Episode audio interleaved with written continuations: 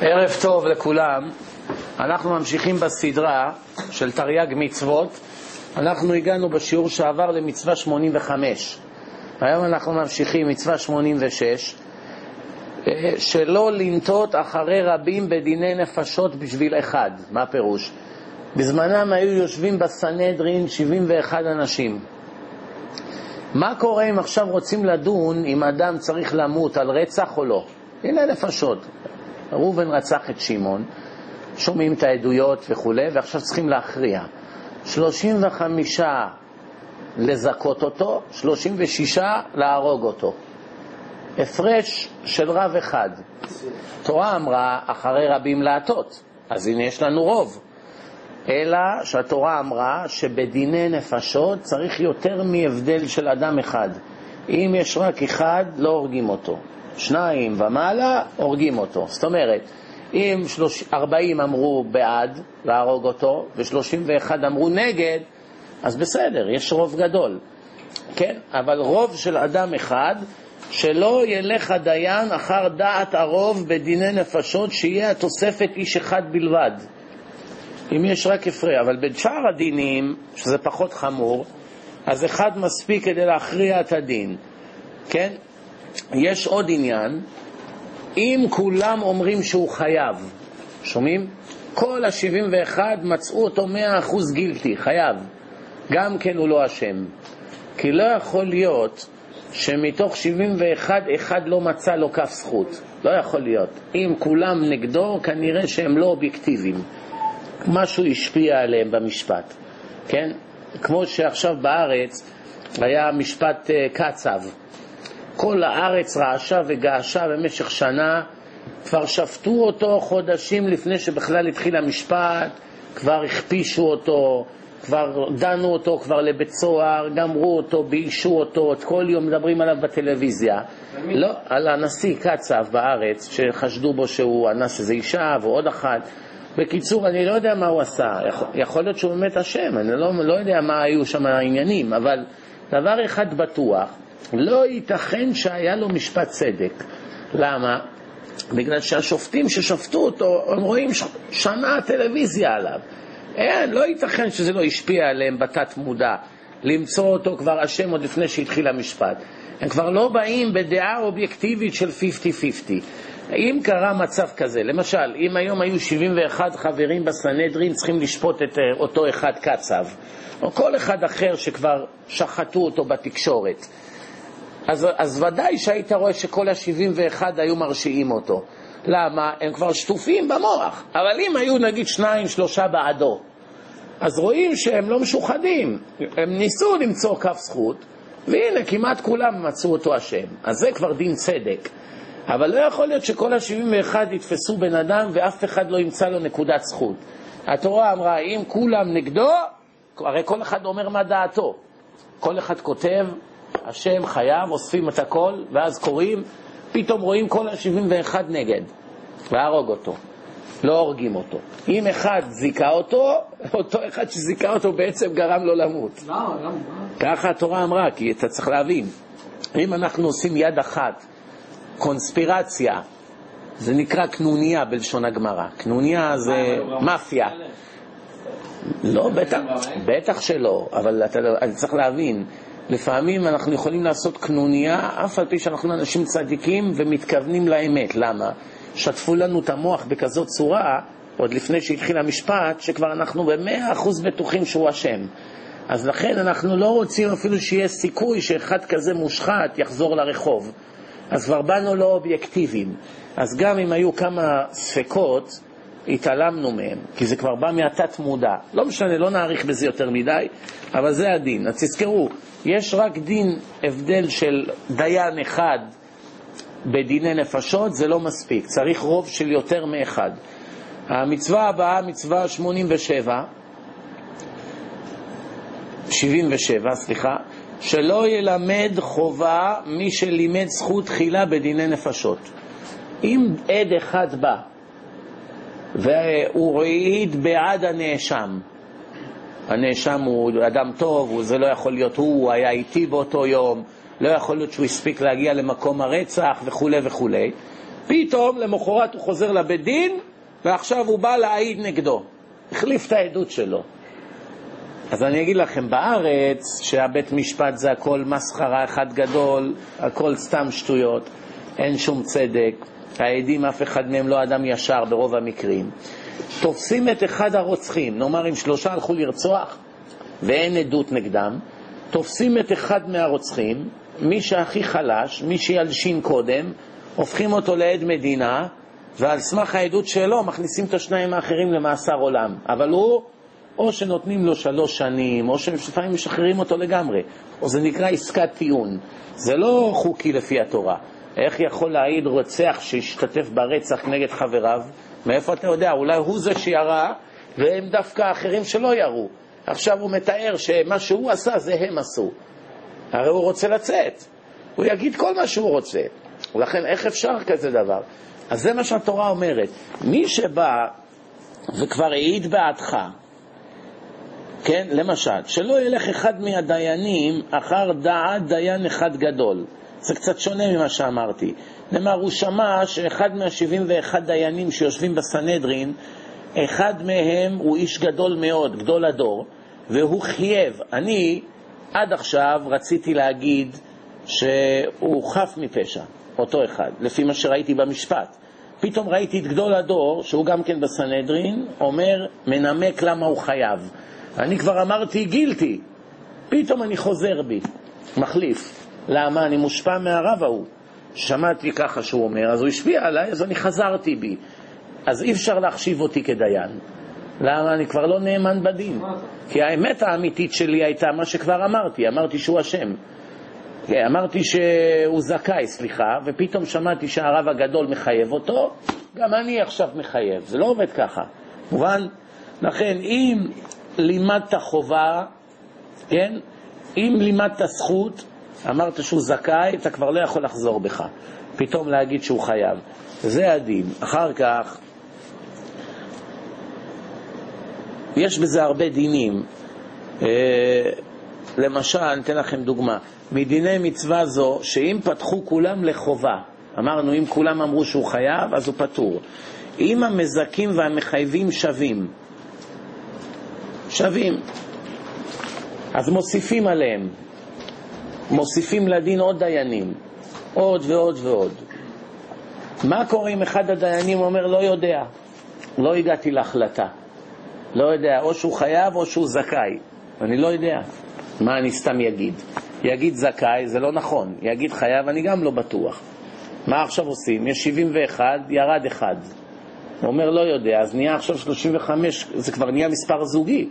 אי אפשר מספר זוגי, תמיד צריך מספר אי זוגי שיהיה רוב.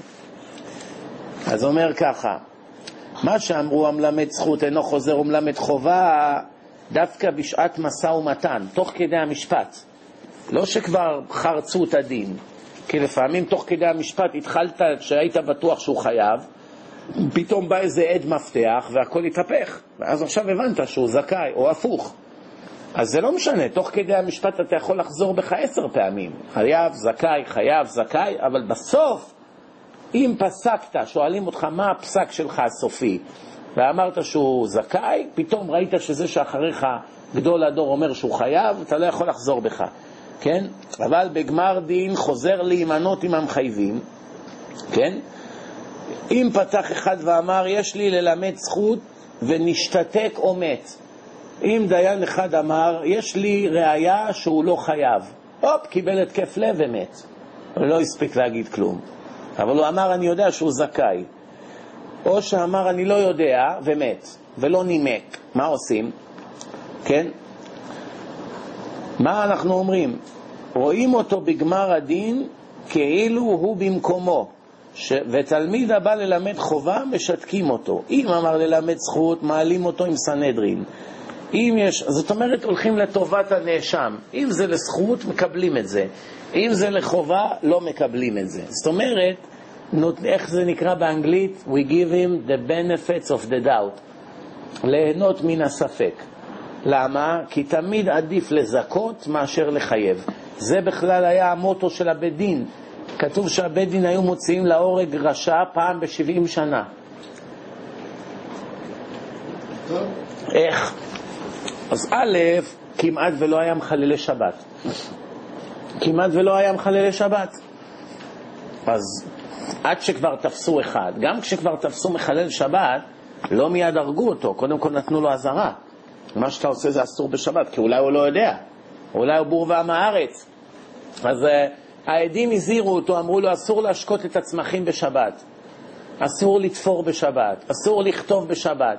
ואם פעם שנייה תפסו אותו חוזר על אותה עבירה, אז מוציאים אותו להורג. אבל אם הוא עשה חילול שבת אחר, אחר, לפני שבוע בשבת תפסנו אותו משקט הצמחים, הזהרנו אותו. השבת הזאת רואים אותו מעשן סיגריה, אז ראינו אותו מחלל עוד פעם שבת, אבל באיסור אחר. עוד פעם צריכים לתת לו עזרה, כי יש שלושים ותשע איסורים, שלושים ותשע איסורים האסורים בשבת. כל אחד זה קטגוריה בפני עצמו. אם אתה מחלל אחד מהם זה לא אומר שאתה עושה גם את השני. על כל אחד ואחד צריכים לתת התראה.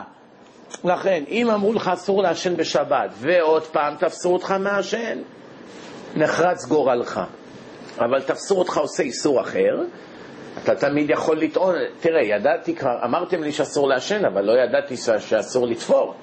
אז עכשיו אתם אמרתם לי, אני כבר לא אתפור. שבוע אחרי תופסים אותו, זורע. מה אתה עושה? אתה עוד פעם מחלל שבת. עוד פעם, למה? זורע, מה זה זורע? גם זה אסור. שבוע אחרי תופסים אותו, כותב.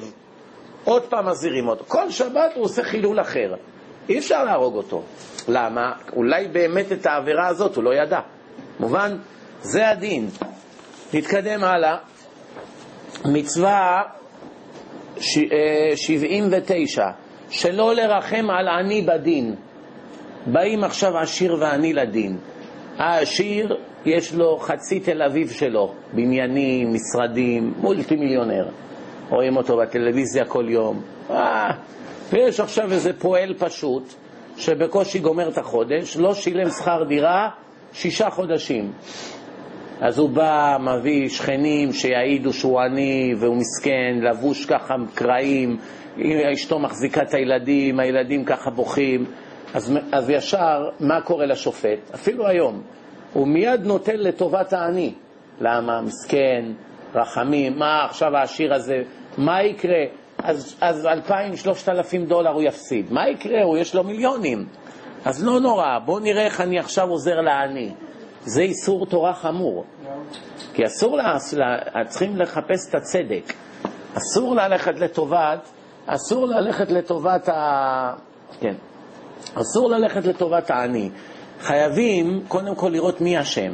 אולי באמת העשיר צודק. מה, זה שהוא עשיר מותר לגנוב ממנו? תודה. זה שהוא עשיר מותר לגנוב, לגנוב ממנו? לא. מה שכן, השופט יכול אחרי שחרץ את הדין לבקש מהעשיר, לרחם עליו, אולי תמחול לו, אולי תפרוס לו את זה לחמישים תשלומים, אולי תיתן לו את זה בתור צדקה. השופט יכול לבקש. בדרך כלל גם עושים כבוד גדול לאב בית דין שיושב בבית דין. אם הוא מבקש מהעשיר לעשות לעני טובה, אפשר.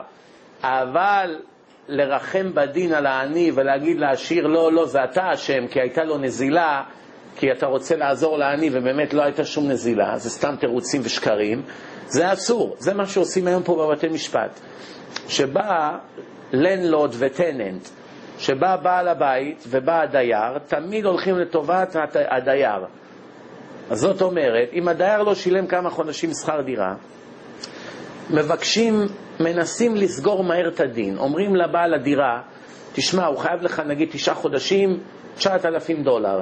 אני מוכן לגמור את הדין מיד, בוא תמחל את כל מה שהוא חייב לך, ואני גוזר עליו לצאת מהדירה תוך שבוע. אז עכשיו השופט כבר לא משאיר לך הרבה ברירות, כי השופט כבר אומר לך, אם אתה לא תלך בדרך שאני אומר, נתחיל משפט. נחזיר אותך עוד חודשיים, יהיה עוד דיון ועוד דיון, בינתיים אתה ממשיך להפסיד. בסוף אני יכול לגרום שאתה תצטרך לתקן את החימום, ויש נזילות, ואז תתחיל להביא כל מיני אנשים, אתה בינתיים מפסיד. אז השופט כביכול, מתוך המציאות, הוא משתף פעולה עם הגנב, הוא לא משלם שכר דירה. השופט רוצה מהר לגמור את הדין, אין לו עכשיו סבלנות, חקירות, בדיקות, לשלוח אינספקשן, לבדוק, לראות תמונות, הוא רוצה מהר לגמור. אז מה הוא יודע? בדרך כלל, הבעל הבית שמביא את הדייר לבית דין, הוא רוצה אותו בחוץ. זה מה שבאמת מעניין אותו, הוא רוצה להתפטר ממנו. והוא רוצה להתפטר מהחוב. מרגע שאני מבטל את החוב, נגמר הכל. ההוא אומר, יאללה, שיסתלק, בסדר, מה שהיה היה, העיקר שמעכשיו אני אזכיר את זה מחדש. ככה חושבים. לא תמיד כמובן זה ככה, אבל זה איסור תורה, אסור לדיין לקחת צד בדין. חייב תמיד לחפש את האמת. בואו נתקדם הלאה. אז מה זאת אומרת? עכשיו ניתן דוגמה. התורה אומרת ככה, לא תישא פני דל.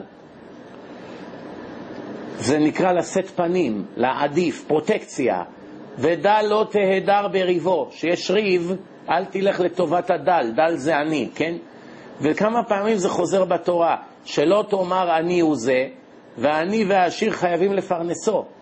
למשל, הדיין מתוך הצדיקות שלו, שהוא איש כשר, הוא עושה כזה חשבון. תראה, התורה אמרה לרחם על העניים. אם אין להם, אנחנו צריכים לתת להם צדקה, לפרנס אותם, לעזור להם. אז מה קרה? עכשיו הוא לא שילם לעשיר, במילא העשיר חייב לתת לו צדקה. וגם אני, אז אני, חי... אני אעזור לו לקבל את הצדקה, ואז נחשב שאני שותף בצדקה. בסך הכל קיימנו את מה שהשם רוצה. לא היה כאן סילוף הדין, כי גם אני וגם העשיר צריכים לתת צדקה. מובן? זה טעות חמורה, כי התורה אמרה לא, בבית דין חייבים לפסוק את האמת. כן? המצווה הזאת נוהגת בכל מקום ובזכרים. למה אישה לא יכולה להיות די... שופטת בבית דין? בית משפט חילוני או באמריקה, נשים שמים אותם שופטות. אבל בבית דין של תורה, אישה לא רק שהיא לא יכולה להיות שופטת, אפילו עד היא לא יכולה להיות. היא פסולה לעדות. למה? בגלל שנשים דעתם קלה.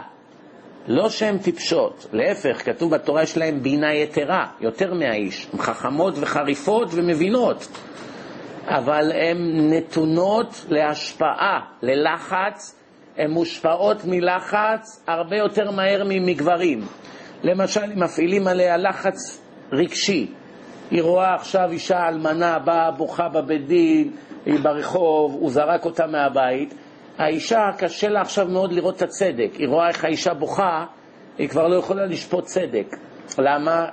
הן הולכות עם הלב. גם נשים בתורה, הן מתחברות לקדוש ברוך הוא דרך הלב, לא דרך הראש. גבר הוא צריך שהכל יהיה לו ברור. תוכיח לי למה צריכים לעשות. תלמד אותי למה, ואז הוא עושה. אבל אישה, הכל דרך הלב. אתה מספר איזה סיפור בשיעור על איזה מעשה השגחה, וזה הצלה מהשואה או איזו טרגדיה שקרתה, אתה רואה כל הנשים מזילות דמעה, מיד הן מתחזקות אחרי זה. אבל הגברים גם הם יכולים להזיל דמעה, אבל בסדר, אחרי שעה חוזרים לשגרה. אבל אישה היא מתקשרת להשם דרך הלב, זה הסיבה שגם אין לה חיוב ללמוד תורה. היא לא צריכה, היא יכולה בלקרוא מוסר, היא יכולה להתחזק ולחזור בתשובה. היא לא צריכה באמת כל היום להתעסק בתורה שישפיע לה על היצר הרע, בגלל שהיא באמת מתקשרת להשם דרך הלב. חוץ מזה, אישה לא יכולה להיות חיילת קרב, יכולה להיות בצבא, כן, פקידה, מבשלת וכו', אבל אם היא עכשיו הולכת בפרונט להילחם, מה קורה אם היא נופלת ביד של הסורים האכזרים? שמענים עינויי מוות. אם היא טייסת קרב שיודעת סודות, היא לא תוכל לעמוד בעינויים. היום, אמרתי לכם, בעולם של היום זה לא ראייה, כי כולם מתעלמים מהתורה.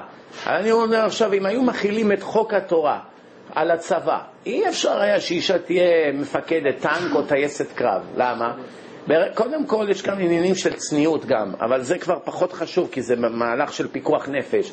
אבל אם היא נופלת ביד של האויב, יתקרו אותה, ישרפו אותה, יאנסו אותה, ייתנו לה כזה טרור שהיא לא תוכל לעמוד בזה, אז היא תגלה את כל הסודות. לעומת זאת, גבר יש יותר סיכוי שהוא יעמוד בעינויים, הוא יחזיק מעמד. כבר היו דברים מעולם, למרות שהגברים של היום הם יותר נשים מנשים, אבל אנחנו מדברים בימים ש... שגבר היה גבר ואישה הייתה אישה. היום כבר התחלף העולם, היום כבר לא בטוח מי זה מה, כן? טוב, נתקדם הלאה. יש מצווה פירוק מסע. מה זה מצווה פירוק מסע? ללכת לעבוד במוישז מובינג, זה המצווה, להיות מובר. אולי בגלל זה כל הישראלים עובדים במובינג. מה זה המצווה הזאת? אתם יודעים? מה זה המצווה לפרוק מסע?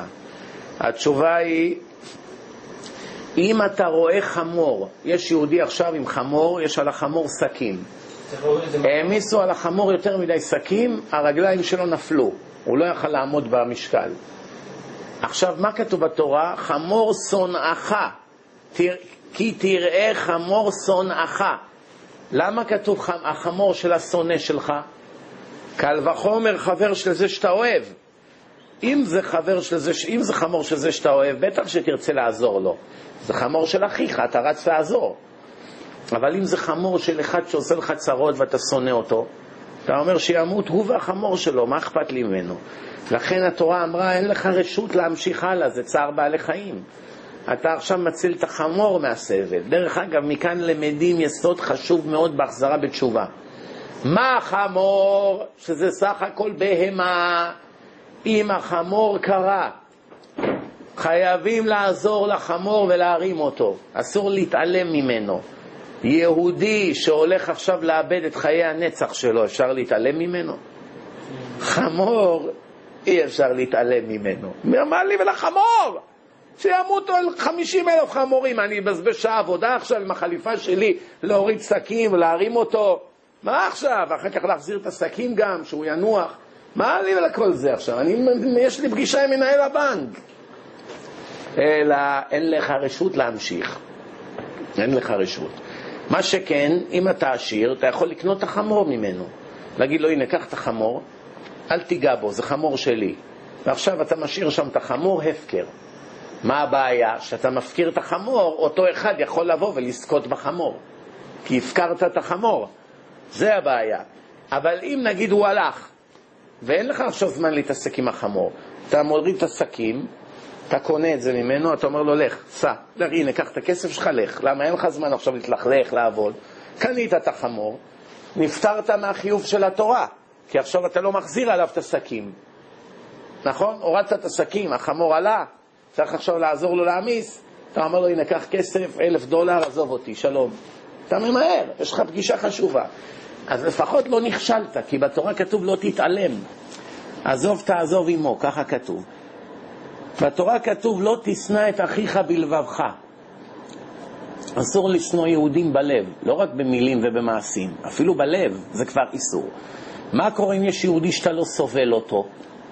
אתה עובר כל רגע על איסור מהתורה. אז אתה אומר, רגע, מה? אני לא סובל אותו, למרות זאת אני מזמין אותו לשיעורי תורה אצלי בבית, למרות זאת, למרות זאת השתתפתי בחתונה שלו ובברית של הילד שלו, אז מה אם אני לא סובל אותו? הוא לא יודע את זה, אני לא מראה לו את זה. אז אני לא מראה לו את זה. אז מה, אני צדיק? מה אתה רוצה? אני לא אומר מילה, אני לא מדבר עליו לשון הרע, לא עושה לו פרצופים, כולם באים אליי אז גם הוא בא, שהולכים אליו גם אני הולך. מה אתם רוצים ממני? צדיק, לא? רשע גמור. כי התורה אומרת, לא תשנא את אחיך בלבבך. אתה חייב לעבוד על עצמך שלא תשנא אף יהודי. כל יהודי, כן. דהיינו ישראל. כל יהודי רשע, אפילו שמחלל שבת, חייבים לשנוא את המעשים שלו, אבל לא אותו. עליו צריכים לרחם. הוא בסך הכל מסכן. הוא מסכן בסך הכל.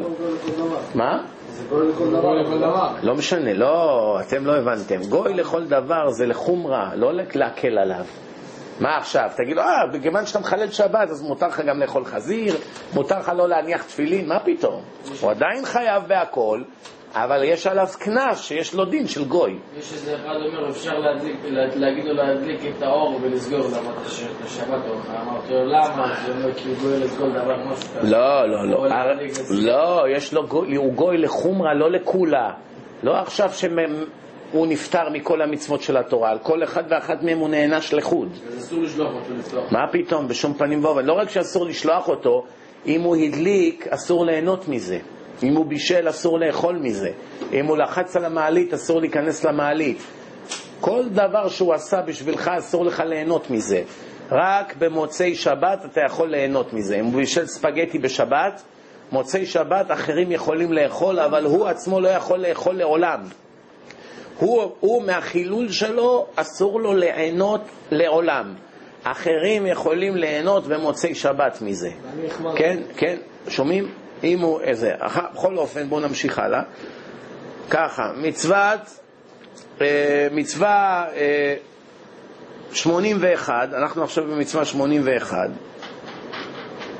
שלא לעטות משפט חוטא מפני רשעו.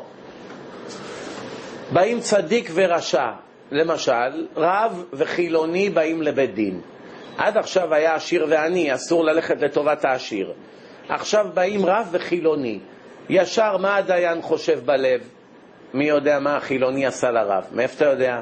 אולי הרב חטא לחילוני, אולי החילוני הוא דייר אצל הרב, הוא בא לבניין הרב, החילוני הוא לא משלם, אבל אולי יש לו סיבה מוצדקת, אולי לא היה לו חימום חודש, הוא לא סידר לו את החימום, אז יש לו זכויות. אולי החילוני הלך תיקן בעצמו את החימום ועכשיו הוא מוריד את זה מהרם. צריכים לשמוע. לא, אתה לא יכול להעדיף את זה שהוא צדיק על זה שהוא רשע. למה? אתה צריך להתייחס לגופו של עניין. שומעים? לכן, אם באים עדים, אתה צריך לשמוע אותם בכובד ראש, כאילו שני האנשים הם שווים. אסור לך להעדיף אחד מהם. שנאמר, שלא להטות הדין על אחד מבעלי הדין שידע שהוא רשע בעל עבירות. שנאמר, לא תתם משפט אביונך בריבו. ובפירוש הוא אביון במצוות. אתם רואים, הנה לכם דוגמה איך אי אפשר להסתדר דקה אחת בלי תורה שבעל פה. אם היית מפרש את התורה מילולית כמו שזה נשמע, מה היית חושב? אביונך, הכוונה איש אני, אביון. אבל כבר נאמר אביון, דל, נאמר לא תיסר דל. אז מה, עוד פעם התורה אומרת את אותו דבר? אלא מה הכוונה אביון, אביון במצוות. עכשיו זה בלי תורה שבעל פה בחיים לא היינו יודעים את זה.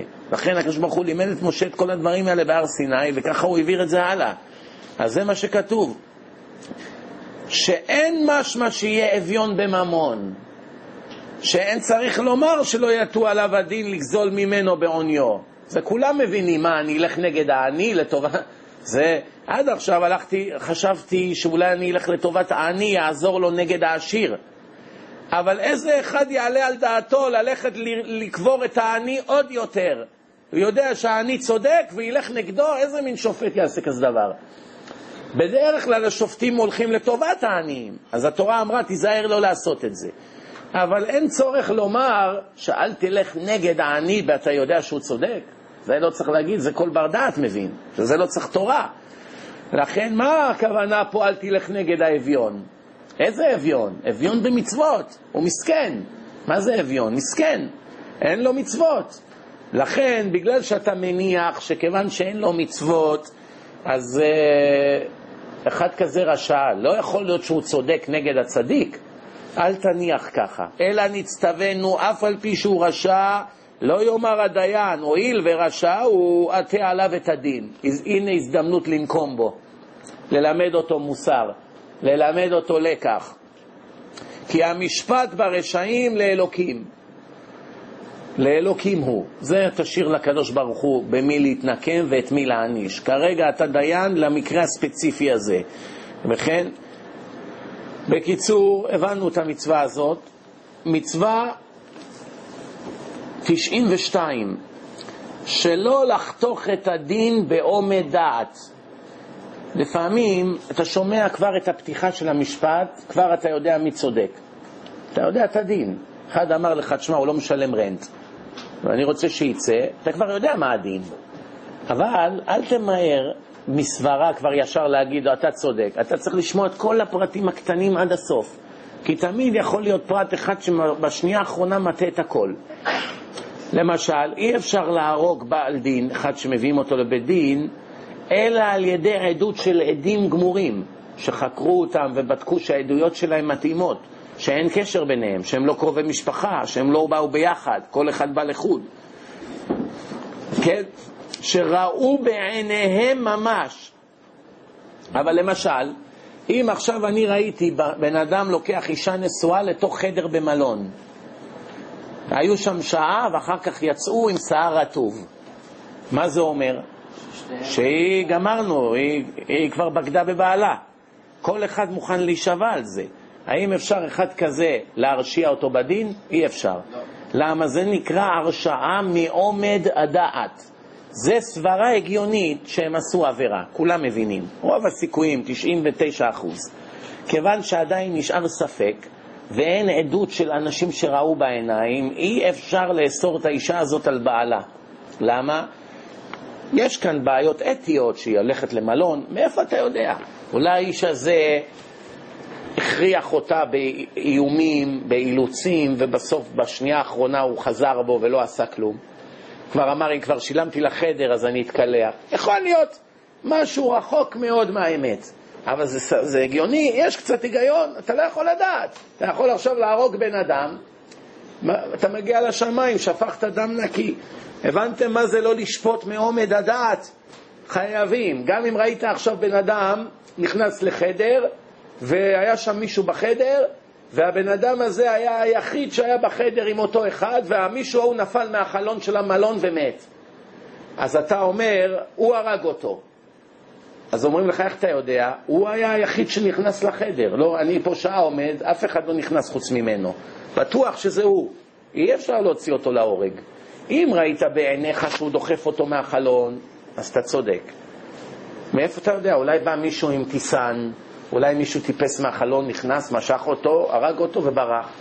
מאיפה אתה יודע? אולי הוא התאבד. יכול להיות כל כך הרבה דברים. יכול להיות שמישהו יתחבא בארון. אתה לא יכול לדעת. אולי הוא רק ניסה, הפחיד אותו והוא מעד ונפל. כל כך הרבה דברים יכולים פה להיות. אפילו שאתה בטוח לא ראו עדים, אי אפשר להרשיע אותו. בימינו זה עוד יותר גרוע.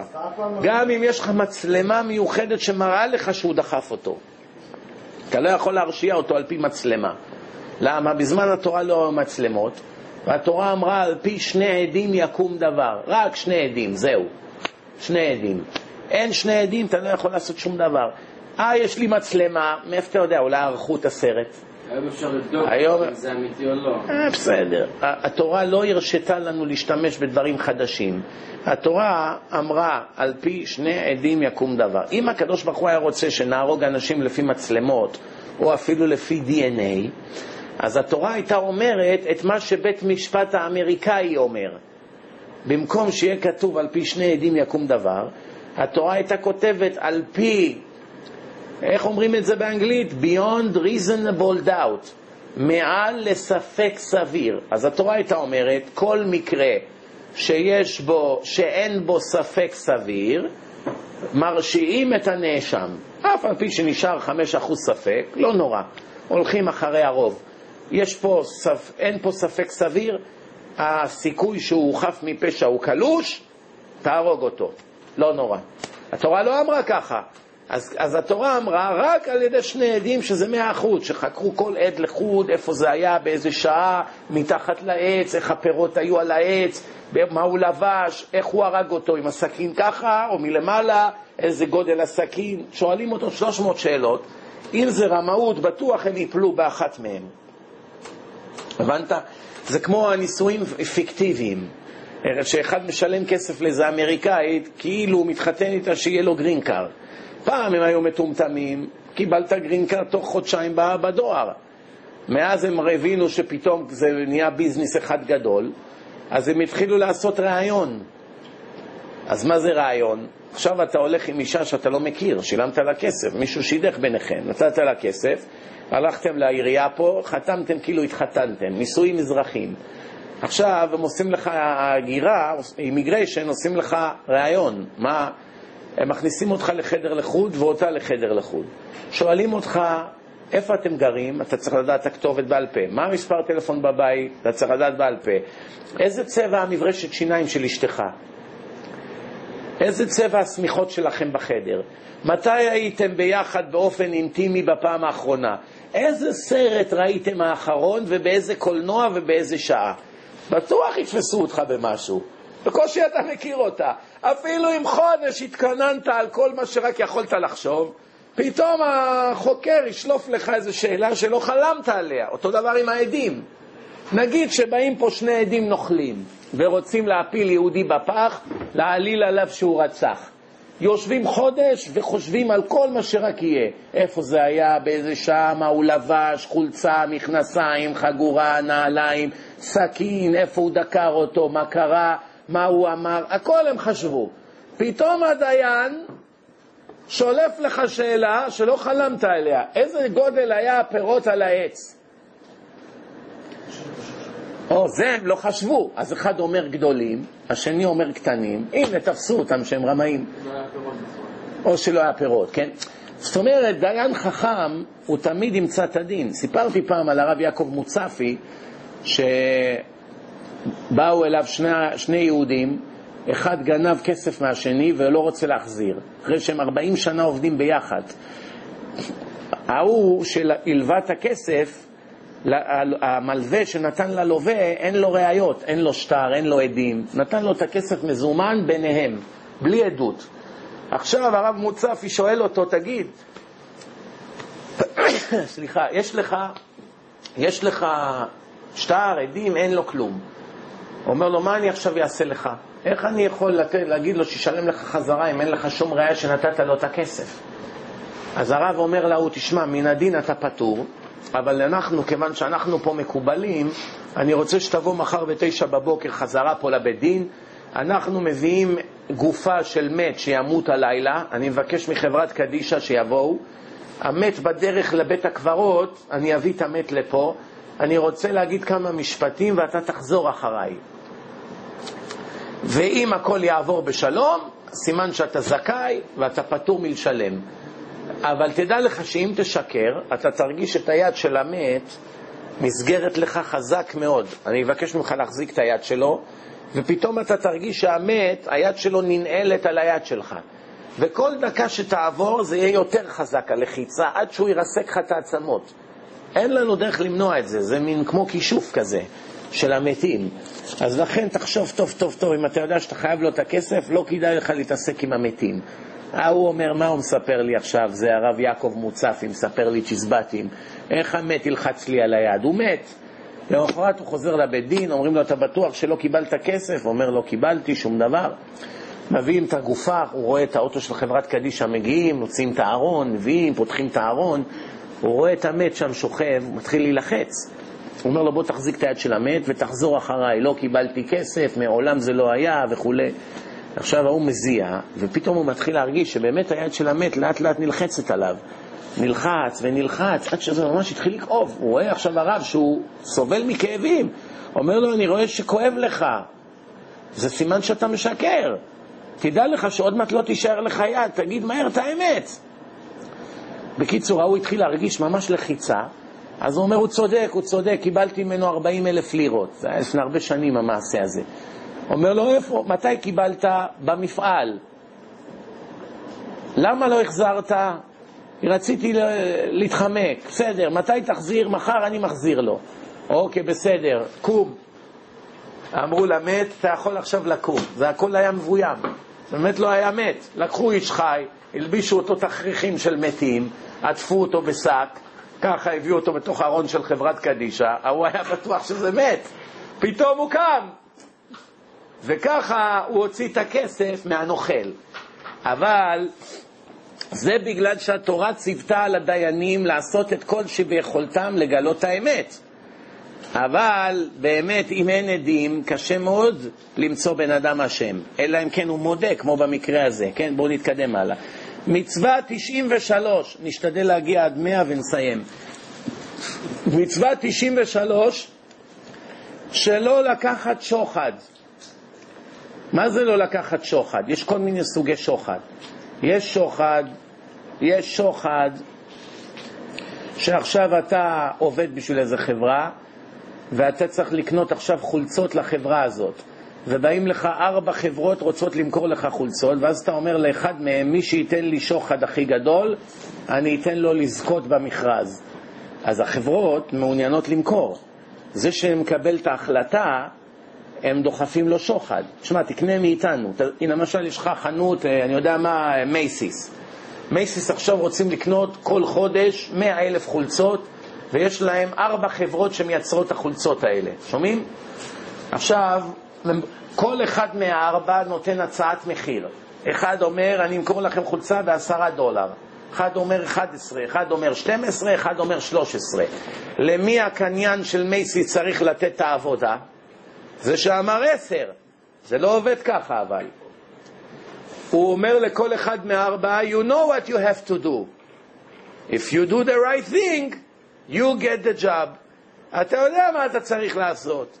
אם תעשה את מה שנהוג לעשות, אני אדאג שתקבל את העבודה. הוא לא אומר לו, הוא פוחד, אולי מקליטים אותו, אולי, אני יודע. אז הוא מיד מבין. הוא אומר לו, אוקיי, בוא ניפגש לדינר בקפה כך וכך. ואז הם נפגשים. הוא אומר לו, תשמע, אנחנו נדאג לך, אל תדאג. כל מה שאנחנו נמכור, תקבל עשרה אחוז לחשבון בשוויץ. זה נקרא שוחד. האם על שוחד כזה התורה דיברה? יש עוד שוחד, שאתה עכשיו עד, ומנסים לשחד אותך לא לבוא להעיד. ניתן לך מאה אלף דולר, תיסע לחוץ לארץ, תיעלם לשנה. אל תבוא למשפט. או הפוך. אתה יודע שהבן אדם חף מפשע, ומנסים לשחד אותך שתגיד שהוא הרוצח. זה גם כן עדות. או אם אתה השופט, משחדים אותך כדי שהרובן ינצח בדין. זאת אומרת, אנחנו רואים כאן הרבה סוגי שוחד. כל מיני סוגי שוחד.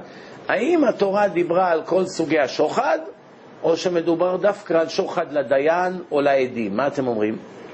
על הכל. בואו נראה. על הכל? בואו נראה.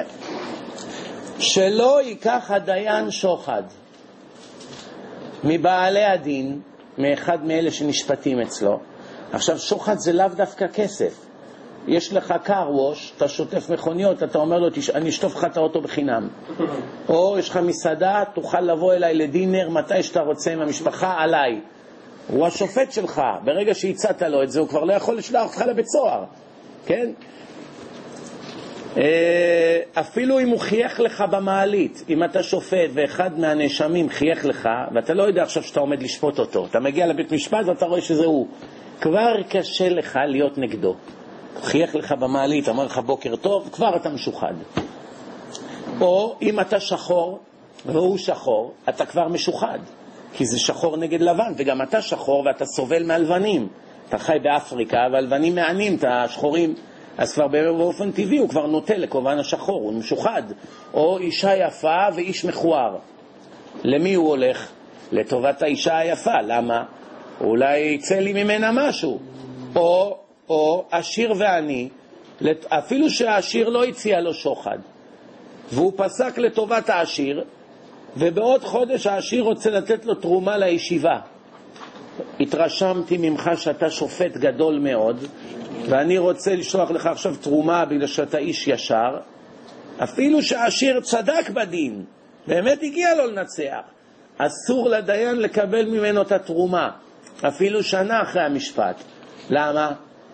לפני המשפט ברור למה, כי הוא יפסוק לטובת העשיר. כל המדינה שלנו עם כל השוחד והזוהמה שיש שם.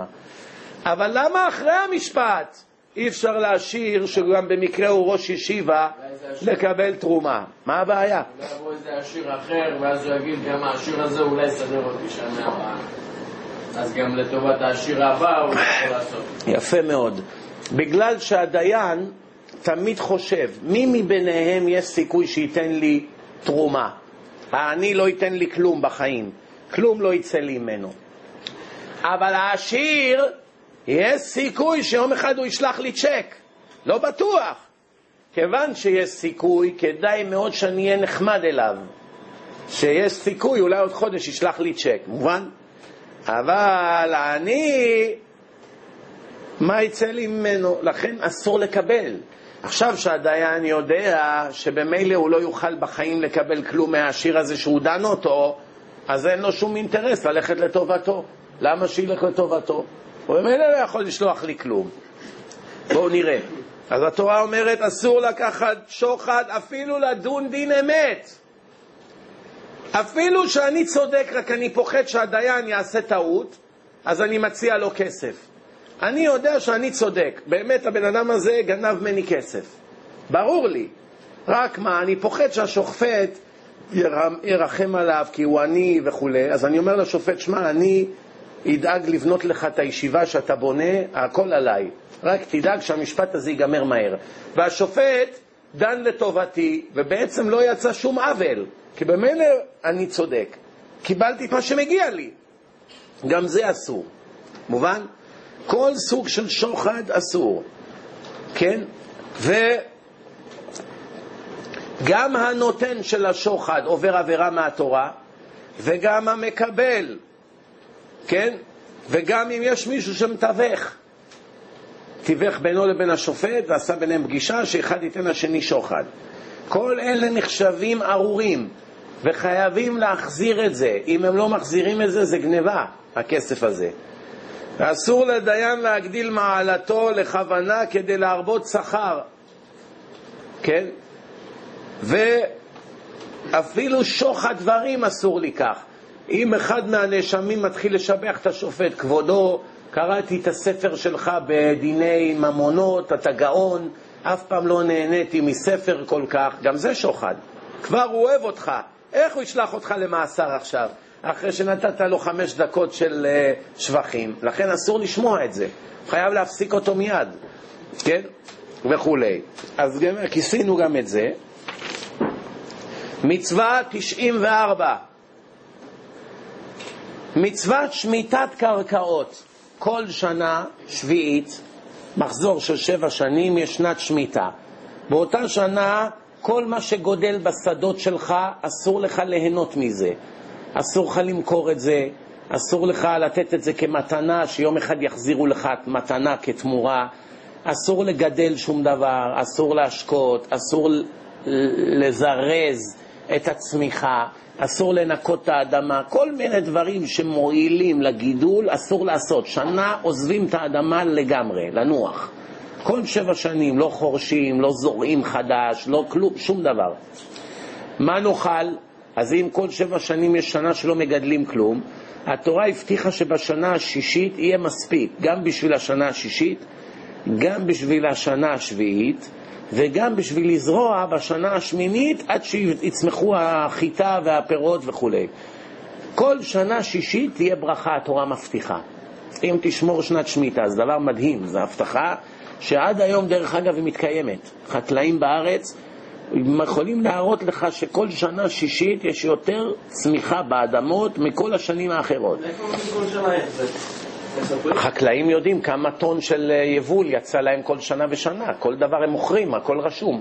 אתם יודעים, היה הרב מרדכי שרבי שהיה מקובל גדול מאוד לפני שלושים שנה בארץ.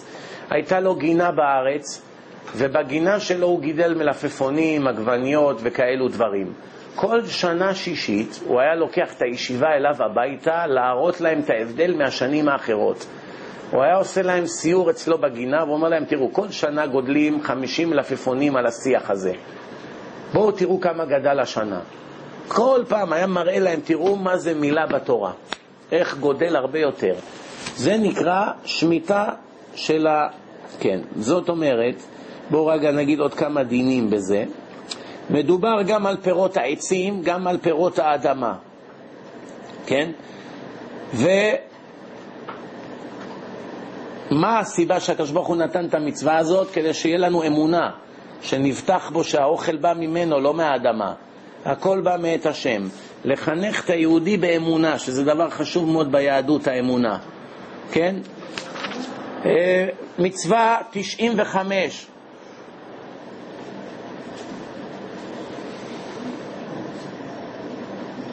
סליחה, מצווה, עד עכשיו אמרתי תשעים, זה בעצם היה שמונים, שמונים וחמש. טוב, אבל אנחנו נגיע עד תשעים בעזרת השם. מצווה שמונים וחמש, שומעים?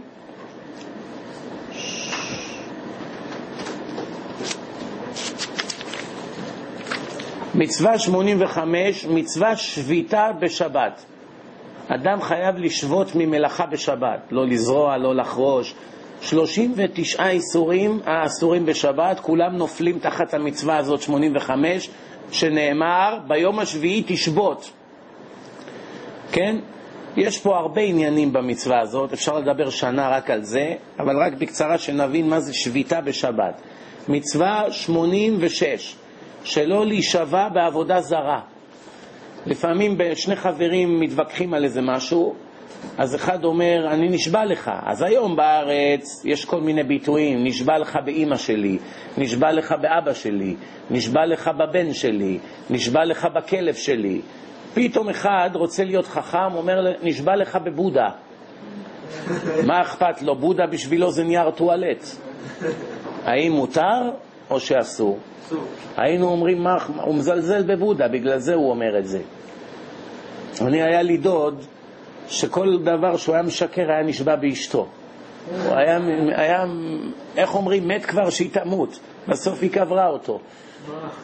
ככה זה, אבל כל הזמן אני נשבע לכם, אומר את שם אשתו, והכל היה שקרים. אבל זה לא עבודה זרה אשתו, זה אשתו. אבל פה עכשיו הוא נשבע בעבודה זרה. יש לו טענה, מה, מי זה בכלל? זה נייר טואלט, זה מה אכפת? אני בכוונה סתם רימיתי אותו. אמרתי לו שאני נשבע לו, אני לא מאמין בזה, זה גוי. רציתי לעבוד עליו, אז אמרתי לו שאני נשבע במשהו שהוא מאמין. נשבע לך ביושקה, נשבע לך בצלב. מה, מה עשיתי? כיוון שאתה נותן לעבודה זרה חשיבות, כאילו זה משהו חשוב, זה איסור חמור מאוד בתורה. ומי שנשבע בעבודה זרה עובר איסור חמור. שם אלוהים אחרים לא תזכירו, כתוב בתורה. שומעים? מה זאת? אז יש כאלה שמפרשים ככה, שעיקר הלב הזה אינו בא אלא בעוסק עם מצווה ביום יום ומרוויחו. שאחר כך הגוי עכשיו יש לו טענה, אז היהודי בא ואומר לו, אני נשבע לך בהל שלך. מה ההל שלך? אני מוכן להישבע שם, כן? עכשיו? זה הנקודה, שזה אסור. למה? כי גם הגויים מוזרים על עבודה זרה. גם לגוי זה איסור להישבע בעבודה זרה הזאת. לכן שאתה הולך ונשבע קל וחומר, אם לגוי הזה אסור להישבע בעבודה זרה, אתה שאתה הבן של הקדוש ברוך הוא, אתה הולך, אפילו שזה בבדיחה, אבל נשמע שאתה נותן לזה חשיבות, זה איסור חמור מאוד. שלא יאמר אדם לחברו את כל הדברים האלה. אנחנו עכשיו במצווה שמונים ושבע. מהי מצווה שמונים ושבע? מצווה שמונים ושבע שלא להדיח בני ישראל אחר עבודה זרה. שומעים? יש איסור שאסור, אסור לנו לשכנע אף יהודי אחר לבוא ולעבוד יחד איתנו עבודה זרה. נגיד שאתה הצטרפת לכנסייה ומזמינים אותך לשם בימי ראשון, ואז אתה מושך איתך איזה יהודי לבוא לשמוע את הכומר עם השטויות שלו על יושקה. זה נקרא מדיח לעבודה זרה, כי נצרות זה עבודה זרה. מה קורה אם לקחת מישהו לשמוע הרצאה של המוסלמי במסגד? זה לא עבודה זרה, זה סתם שטות, גם זה אסור. אבל זה לא דת של עבודה זרה, אסלאם. לא מאמינים באליל, מאמינים באותו אל. בקיצור מובן, ברגע שהדחת יהודי ללכת לעבוד עבודה זרה, שכנעת אותו, זה איסור חמור מאוד. כן, זה נקרא מדיח. ומה עושים במדיח הזה? מוציאים אותו להורג בלי רחמים. למה? זה שהוא מעיז לקחת יהודים ולהסיר אותה מעבודת השם לעבודת האלילים. שומעים? מצווה שמונים ושמונה, מצוות חגיגה ברגלים. יש שלושה רגלים, סוכות, פסח ושבועות. באותם רגלים צריכים ללכת כל מי שמעל גיל שלוש עשרה הזכרים לבית המקדש ולחוג עם החכמים והכוהנים בבית המקדש.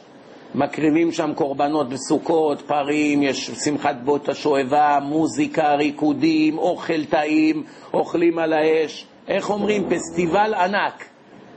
עכשיו אתה אומר, אני לא בא לי השנה ללכת מטבריה עד ירושלים. בסדר, הסוכות האלה אני נשאר אצלי בבית. בזמן שיש בית המקדש זה איסור, אתה לא יכול.